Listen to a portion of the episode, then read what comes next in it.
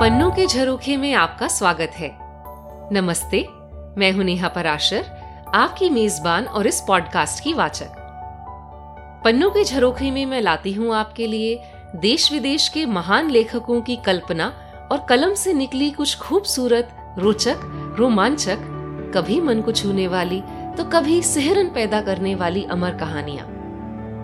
और साथ ही, हल्की सी झलक लेखक के बारे में भी और उनके देश प्रदेश के बारे में, जहाँ का नज़ारा उनकी कहानी दिखाती है। तो चलिए, खोलते हैं पन्ने और देखते हैं इन झरोकों से क्या दिखता है।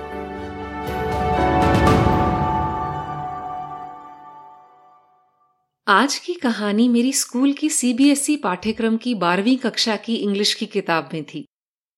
इतने साल बीत गए पर मैं इसकी खूबसूरती भूल नहीं पाई हूँ।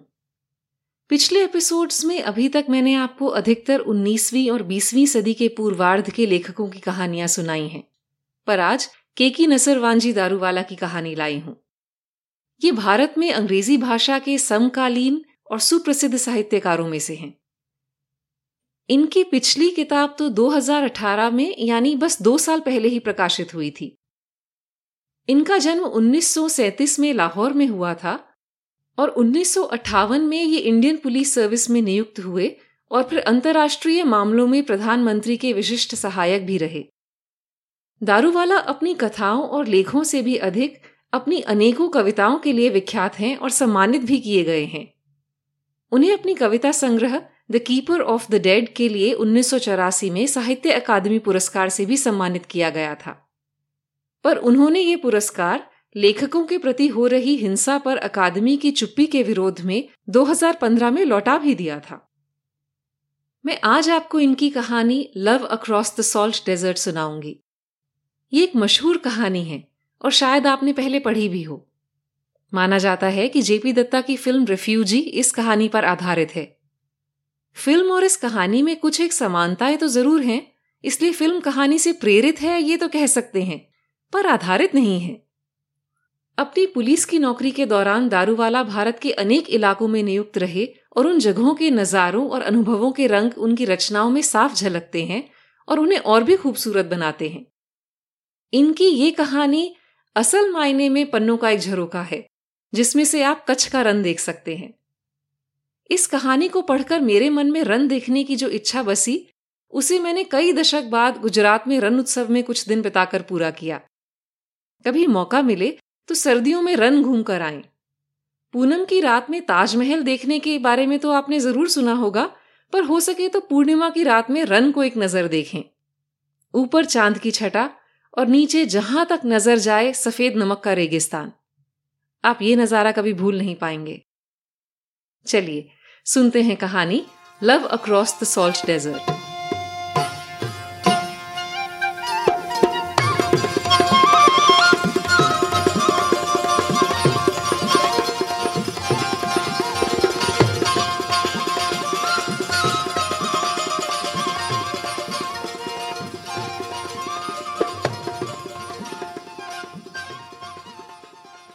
रेगिस्तान के पार प्यार।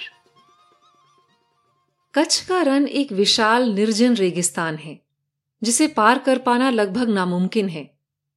फिर भी कुछ लोगों के पास इसे पार करने की वजह होती है। नजफ हुसैन ने भी इसे एक बहुत खास वजह के लिए पार किया था।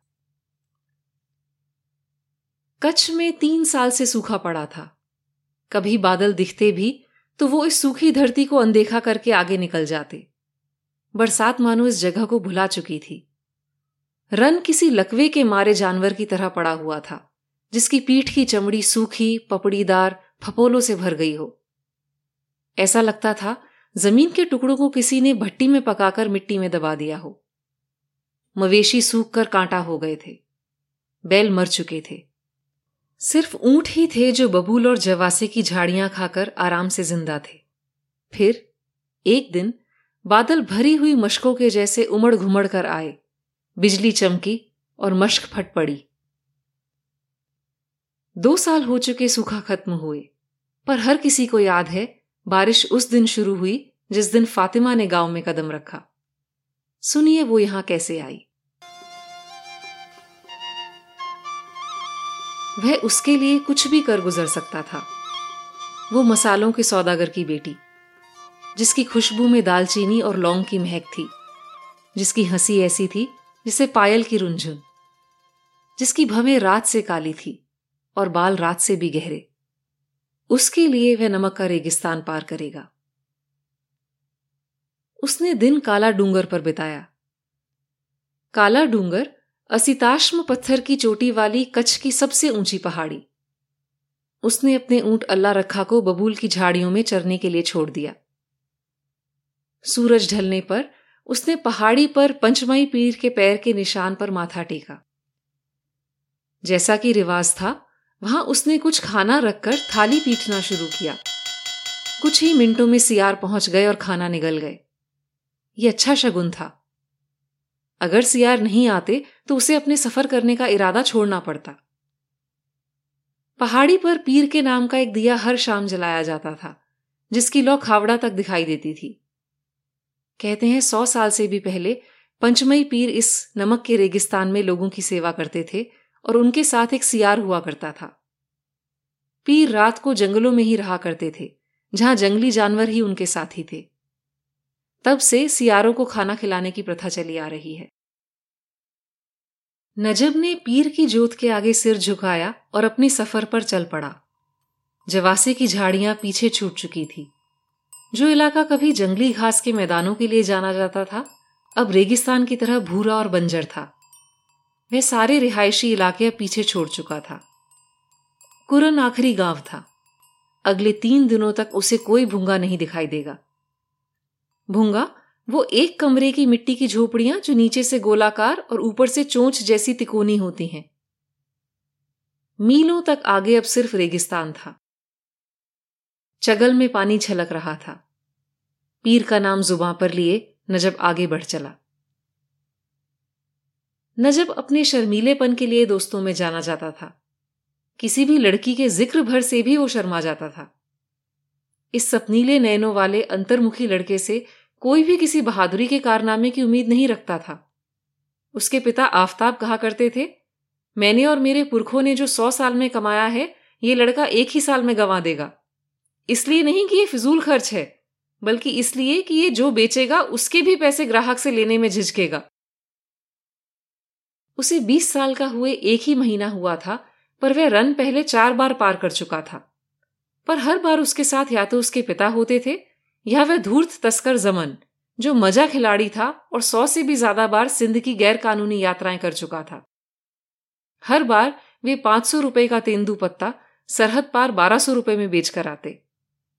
पर सरकारी अफसर बिचौलिए जो बीड़ी के पत्ते की खरीद का इंतज़ाम करते, ऊँट को चराने के लिए ले जाने वाले आदमी और वह रिश्तेदार या दोस्त जिसके यहाँ वो ठहरते, इन सब का हिस्सा कटते कटते बस थोड़ा ही पैसा बचता। बस इतना कि कुछ टेरिलीन के कपड़े और लौंग खरीद सकें, फिर रेगिस्तान से घर की ओर वापसी करने से पहले। ऐसे ही एक सफ़र में वो काले शाह के यहाँ रुके थे। ये तुम्हारी माँ की तरफ़ का दूर का रिश्तेदार है। पिता ने नजब को बताया। काले शाह लंबे कद का तगड़ा सा आदमी था। उसके भारी से चेहरे पर बैंगनी सी रंगत का निशान था। वो हमेशा काले सफ़ेद चौखानों की तहमत पहनता था। एक ही दिन में नजब को समझ आ गया था कि वह बिल्कुल मक्कार था। उससे भावताव करते हुए नजब ने पहली बार अपने पिता को गालियाँ बकते सुना।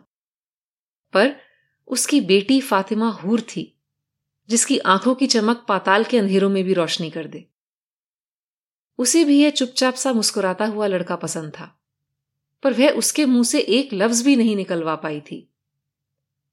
फातिमा पर उसके गाँव के ही एक आदमी से मंगनी करने का ज़ोर था, जो अपनी अस्पष्ट बोली और बुरी तरह हकलाने के लिए जाना जाता था। मेरी तो किस्मत में ही गूँगे लिखे हैं, उसने सोचा। पर जब उसने नजब को उसे घूरते हुए देखा तो वो हंस पड़ी। शाम को फिर जब फातिमा ने उसे उकसाते हुए ऐसा किया तो नजब एक पल के लिए बहक गया और उसे बाहों में ले लिया। हाँ, वो फिर से आएगा, उसने कहा। और वह यह सुनकर चौंक गई, क्योंकि नजब ने उसके अनकहे सवाल का जवाब दे दिया था कि क्या वह फिर आएगा? पर इस बार वो अकेला आएगा। जब जाते हुए उसने पीछे मुड़कर देखा तो फातिमा की नज़रें उसका पीछा कर रही थी, अंधेरे में जलते चिरागों की तरह। जब से वह खावड़ा लौटा उसका मन सिर्फ़ वापस जाने में लगा था। ऐसा क्या था रन के बारे में जो उसे ना पता हो? तारों के नीचे क्या वो तो दिन की रोशनी में भी रन को पार कर सकता था, जिसकी कल्पना तक बड़े बुज़ुर्ग नहीं कर सकते। एक सुबह आफताब को जमन की आवाज़ ने जगाया। अब इस नामाकूल को क्या चाहिए? वो आँखें मलते हुए उठा। जमन ने नजब के बारे में पूछा। ये लड़का कुछ दिन से खोया खोया है, पर होगा यहीं कहीं? आफताब ने कहा, पर तुम्हें क्या काम है? उसने चिढ़ते हुए पूछा, किसे उल्लू बनाने की कोशिश कर रहे हो आफ्ताब मिया? जानते नहीं, अल्लाह रखा भी गायब है, जमन ने कहा। सरहद के पास के गाँवों में यह माना जाता है कि अगर कोई कुछ समय तक अपने ऊँट के साथ गायब है तो वह ज़रूर सरहद पार पाकिस्तान चला गया है। आफ्ताब ने मिट्टी की झोपड़ी में जाकर देखा जहाँ ऊँट को बांधा जाता था। अल्लाह रखा वहाँ नहीं था। उसका दिल बैठ गया। वह दौड़कर घर गया देखने के लिए कि क्या लड़का तेंदू के पत्ते के बंडल अपने साथ ले गया है? नहीं, बंडल तो वहीं पड़े थे। ओह, बेवकूफ़ न लायक आफताब गुस्से में तमतमा रहा था। वो अपने साथ पत्ते ले जाना तक भूल गया। इस नाटक से किसे बेवकूफ़ बनाने की कोशिश कर रहे हो? जमन ने कहा। वो दरवाजे पर ही खड़ा था। तुम्हारा बेटा इतना मासूम नहीं है जितना लगता है। सुअर की औलाद सुअर ही होती है। जमन खास आदमी था, जो सरहद की पुलिस को खुश रखता था। उसके बिना रन पार करने की कोशिश मानो कानून को चुनौती देना। और यहाँ एक कल के छोकरे ने गुस्ताखी की थी, बिना उससे एक भी लफ्ज कहे। ना कोई दुआ सलाम, ना एक भी सौ का नोट। अल्लाह उसे खैरियत से रखे, उसने कहा। आफताब जानता था कि उसका मतलब बिल्कुल उल्टा था। नजब की लाश पर गिद्ध मंडराए, वो तो यही चाहता था। फ़िक्र मत करो जमन उसका अल्लाह निगेमा ये कहकर उसने जमन के मुँह पर दरवाज़ा बंद कर दिया। जमन चला गया और वह अपने बेटे के भाग जाने की खबर अपनी पत्नी को देने के लिए गया। वह मिट्टी की दीवार से टेक लगाए बैठी थी। खबर सुनकर उसने पलक भी नहीं झपकाई। एक बार भी नहीं। वो बस वहाँ सिमट कर बैठी रही, जैसे उसने अभी उसे एक थप्पड़ मारा हो और दूसरा मारने जा रहा हो। अल्लाह, इसे पता है। इसे सब पता है। ये अपने बेटे के साथ मिली हुई है। और मुझे भनक भी नहीं लगने दी। तभी पत्नी की खाली कलाई पर उसकी नज़र पड़ी। वो सोने का कड़ा कहाँ है जो मेरे बाबा ने तुझे दिया था? कहाँ है वो? आप फ़िक्र ना करें नजब लौंग लेकर आएगा। लंबी लंबी टांगों वाला अल्लाह रखा तेज़ी से आगे बढ़ रहा था। दक्षिण से आती हुई कोरी खाड़ी की हवा की महक नजब ने सूंघी। उसे सितारे रास्ता दिखा रहे थे। आकाश गंगा की झिलमिल उत्तर दिशा में सप्त ऋषि। सूरज उगने से पहले वह अपने गंतव्य पहुँच गया। एक रेत का टीला और जानवरों की हड्डियों ने उसे बताया कि वह सरबेला तक पहुँच गया है। काला डूंगर से बीस मील आगे। वह सरहद पार कर चुका था। यहाँ वह कुछ देर आराम के लिए रुक गया। दिन की रोशनी में आगे बढ़ना नामुमकिन है। बाँस की मीनारों में बैठे इंडस रेंजर्स, यानी सिंधु पुलिस, सब और नज़र रखे होगी। और दिन की गर्मी में सब कुछ मृग तृष्णा हो जाता है। रेत की ढलान पानी जैसी दिखती है। एक छोटा सा टेढ़ा मेढ़ा कैक्टस पेड़ों के झुरमुट सा और ऊँट कोई विशाल प्रागैतिहासिक जानवर सा। कोई भी हरकत तुरंत दूरबीन की नज़र में आ जाएगी। जब सूरज निकला तो नजब ने चगल से पानी का पहला घूंट लिया और दोपहर में पहला निवाला बासी सूखी रोटी और प्याज के साथ। फातिमा के ख्याल ने उसे अपने शिकंजे में पकड़ रखा था। एक पूरी रात की दूरी थी उन दोनों के बीच, उसने सोचा। चाहे रास्ता दस मील से भी कम था। यह सोचकर भी वह तड़प उठा। सूरज ने रेगिस्तान पर तमतमाना शुरू कर दिया था। दक्षिण से आती हवा की खट्टी सी महक फिर उसकी नाक से टकराई। पर इस बार यह हवा हल्के से बादल भी साथ लाई थी। बादल आकाश में कहीं कहीं छिटके हुए थे। एक घंटे में इन छिटके बादलों ने आसमान का काफ़ी हिस्सा घेर लिया। यही मौका था। नजब ने उठकर अपने साफे में से रेत झाड़ी और अल्लाह रखा पर जीन डाली। वह भी उसे हैरानी से देख रहा था, जैसे पूछ रहा हो, क्या करने की सोच रहे हो भाई? वह जानता था ये पागलपन है। ऊंटों का थकावट से मर जाना, रेगिस्तान में गश्त लगाती दोनों ओर की सरहदी पुलिस की टोलियाँ बिन रास्ते की बंजर भूमि में बिखरे मृग तृष्णा के धोखे, उसे सब पता था। पर वह अपने होश में ही नहीं था। उसके जहन में बस फातिमा का चेहरा था, जो उसे बुला रहा था। नजब ने अंतर्राष्ट्रीय सरहद का एक हज़ार छियासठ नंबर का खंबा पार कर लिया था। उसे जगतरई और विंगूर की इंडस रेंजर्स चौकियों के ठीक बीच से होता हुआ रास्ता लेना था। वे बहुत जरा सा ही रास्ते से भटका होगा कि रेंजर्स की दूरबीन की नज़र में आ गया। उनकी ज़मीन पर एक घुसपैठिया? उनकी नाक के नीचे से तेंदु के पत्ते ले जा रहा है, वो भी बिना उन्हें हिस्सा दिए। ये कैसे मुमकिन है? नजब मानो किसी जादू के पाश में था। जो हो रहा था, उसे कोई चलचित्र सा लग रहा था। एक मील तक उसका पीछा होना, गोलियाँ चलना, शिकार और शिकारियों की आँख मिचौली, गोलियों से रेत का तूफ़ान उठना। जब रेत का बादल छटा तो वह रन में अकेला था। अगले कुछ घंटे बेहोशी सी में निकल गए। उसे अब सच में डर लग रहा था कि कहीं अल्लाह रखा थकान से जान ना दे दे। उसका भार हल्का करने के लिए वह उतर गया और उसके साथ साथ चलने लगा। एक घंटे के अंदर अंदर नमक ने उसके पैर के तलुओं में दरारें कर दी थी। तमतमाते हुए सूरज के नीचे सफ़ेद रन आँखों में सुइयों सा चुभ रहा था। मृग तृष्णा खेल कर रही थी। जगह जगह पानी होने का आभास। घंटों बेख्याली में सफ़र। फिर धीरे धीरे रोशनी का हल्का पड़ना और कुछ घंटे बाद शाम का घिरना। दूर कहीं गोबर के उपले जलने का धुआँ दिखना। अल्लाह का शुक्र है, अब मंजिल दूर नहीं। उसने रात ढलने का इंतज़ार किया। फिर पंजों के बल चलते हुए, क्योंकि सफ़र में उसकी एड़ियाँ जवाब दे गई थी वे घंटे भर में लौंग के सौदागर के दरवाजे पर था। जब उसने खिड़की में से धीमे से उसका नाम पुकारा तो फातिमा एक डरी हुई हिरनी की तरह चौंक कर उठ बैठी। उसे कुछ पल लगे यकीन करने में कि हाँ, वाकई में नजब ही है। दरवाज़ा खोलते हुए उसकी आँखों की चमक ने मानो कमरे में रोशनी कर दी थी। सूरज उगने से दो घंटे पहले काले शाह की नींद दरवाजे पर खटखटाहट से टूटी। बाहर पुलिस का आदमी था। सरहद पार से तस्कर आया है काले शाह।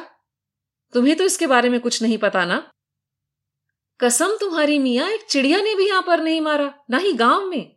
आज रात तो कुत्ते भी नहीं भौके।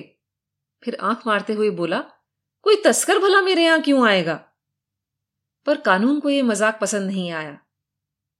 काले शाह, तुम्हारे दिल की कालिख तुम्हारे पेट में भरी चांदी के सिक्कों से भी ज़्यादा है। दरोगा की बातें उसके मन में शोर करती रही और वह फिर सो नहीं पाया। यहाँ एक मेहमान आया है। फातिमा ने सुबह गर्म दूध का गिलास देते हुए उससे कहा, नजब है वह कल रात को तबेले में रहा। काले शाह के होश उड़ गए। उसके घर में एक तस्कर जिसके पीछे पुलिस हो? और उसे इसके बारे में कुछ पता भी नहीं? नजब से उसकी मुलाकात छोटी ही रही। वो नामाकूल तेंदु के पत्ते तक नहीं लेके आया। पहले तो तुम बिन बुलाए धमक पड़ते हो अपने पीछे पीछे पुलिस लिए, और फिर पता लगता है तुम माल भी साथ नहीं लाए। तुम्हारे साथ सौदा करने में तो बहुत नुकसान है। नजब ने काले शाह का काले सफ़ेद चकोर वाला तहमत देखा, जो किसी शतरंज की बिसात सा दिखता था। उसे अपनी चाल सोच समझ कर चलनी होगी। उसने काले शाह के सामने अपनी माँ का सोने का कड़ा रखा। मैं लौंग लेने आया हूँ, चचा जान। मैं सोने में कीमत चुकाऊँगा। अगले दो दिन तक काले शाह लौंग खरीदने में और अल्लाह रखा को गाँव से दूर चराने का इंतज़ाम करने में मसरूफ रहा। नहीं तो गाँव में एक अजनबी ऊँट के होने पर इधर उधर की बातें होती। नजब तबेले में रहा, पर देर रात फातिमा से मिलने आ गया। सब मेरा निकाह उस महफूज से करना चाहते हैं। वो मेरी माँ की तरफ़ से हमारे रिश्ते में है। वो कितनी बुरी तरह हकलाता है। गली के बच्चे तक उसे देखते ही उसकी नकल करके चढ़ाने लगते हैं। बस किसी पागल आदमी को पत्थर पड़ने से एक कदम दूर। क्या कभी तुम्हें अल्लाह रखा पर रन पार करने का ख्याल नहीं आया? नजब ने पूछा। वह चुप रही और उसकी चुप्पी में ही हामी थी। अगली शाम ही वो निकल पड़े। नजब गाँव से बाहर कुछ दूर उसका इंतज़ार कर रहा था और फातिमा काले शाह के खर्राटे शुरू होते ही निकल पड़ी। ये पल दोनों के लिए बहुत बड़ा था और दोनों चुप रहे। फातिमा ने अपने गाँव के बारे में सोचा, जिसे वह हमेशा के लिए छोड़कर जा रही थी। जहाँ तक नई जगह जाने की बात थी उस पर उसने ज़्यादा ध्यान नहीं दिया। जब कोई अपने माशूक के साथ रेगिस्तान पार कर रहा हो तो उसे पाकिस्तान हिंदुस्तान से क्या लेना देना? उसे तो बस पार जाना है। उस रेगिस्तान के जो दो मुल्कों को विभाजित करता है, प्राकृतिक और प्रतीकात्मक दोनों रूपों से। उसके लिए बस थोड़ी सी बोली बदलेगी, थोड़ी कम सिंधी, थोड़ी ज़्यादा कच्छी नजब ऊँट को आगे भगाता गया। जब तक वो सरबेला पहुँचे, वह थककर सो गई थी। जब दोपहर में आँख खुली तो देखा आसमान घिरा हुआ है। शाम होते होते बादल और गहरा होता गया। जब तक वो खावड़ा पहुँचे, आसमान गड़गड़ाहट से कांपने लगा था। रात में तीन बार आफताब ने उठकर दरवाज़ा खोला। ये सोचकर कि उसका बेटा वापस आ गया है। पर सिर्फ़ हवा दरवाजे को खड़खड़ा रही थी। पर इस बार की खटखटाहट लगातार थी। उसने दरवाज़ा खोला तो सामने अल्लाह रखा बिजली के कोहने से डरकर मुँह छुपा रहा था। बारिश की पहली बड़ी बड़ी बूंदें गिरकर ज़मीन से धूल उठा रही थी। आफताब ने अपना हाव भाव सख्त रखा। वह कोई खुशी, कोई चैन का भाव चेहरे पर नहीं आने देगा। कुछ लेकर आए हो? उसने जानबूझकर सख्त लहजे में पूछा। जी, नजब ने फातिमा को आगे करते हुए कहा। बरसता पानी तीन साल का सूखा बहा ले गया।